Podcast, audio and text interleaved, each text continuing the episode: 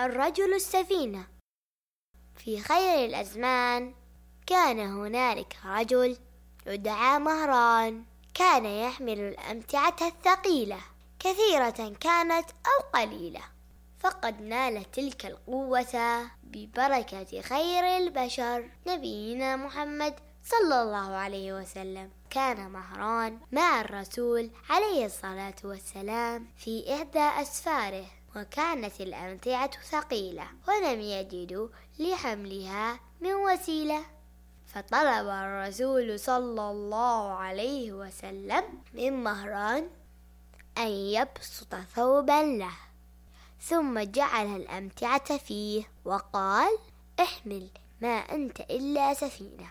فحمله من دون مشقة ومن ذلك اليوم أصبح الناس يعرفونه وينادونه باسم سفينة.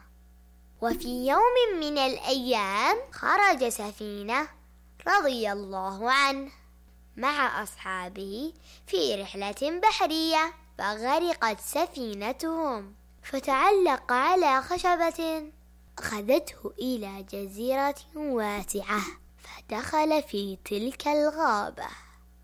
وأخذ يبحث فيها. لعله يجد بعض أصحابه.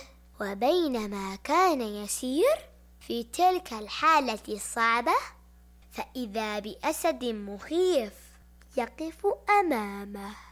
أسد لا قدرة لبشر على التقلب عليه ولا على الفرار منه. حينها توقف مهران رضي الله عنه وفكر. فرأى أنه لا بد أن يخاطب الأسد.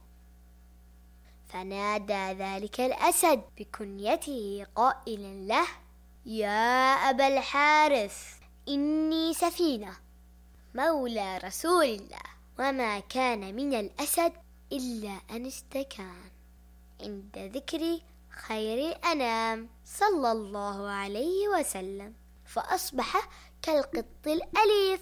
بعد أن كان كالوحش المخيف وبدلا من أن يفترس ذلك الإنسان أصبح مرشدا له في تلك الغابة بكل شفقة وإحسان.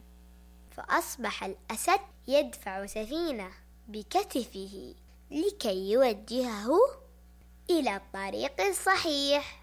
ومضوا بين الأشجار. إلى أن دله على رفاقه فلما رآهم فرح فرحا شديدا وعندما أراد أن يذهب لهم التفت للأسد فسمع صوتا من صدره ففهم سفينة أن ذلك الصوت كانت طريقة الأسد في توديعه وذهب كل منهما في طريقه فانطلق سفينة رضي الله عنه إلى قومه سعيدا بكرامة الله له وبركة رسول الله عليه صلى الله عليه وسلم.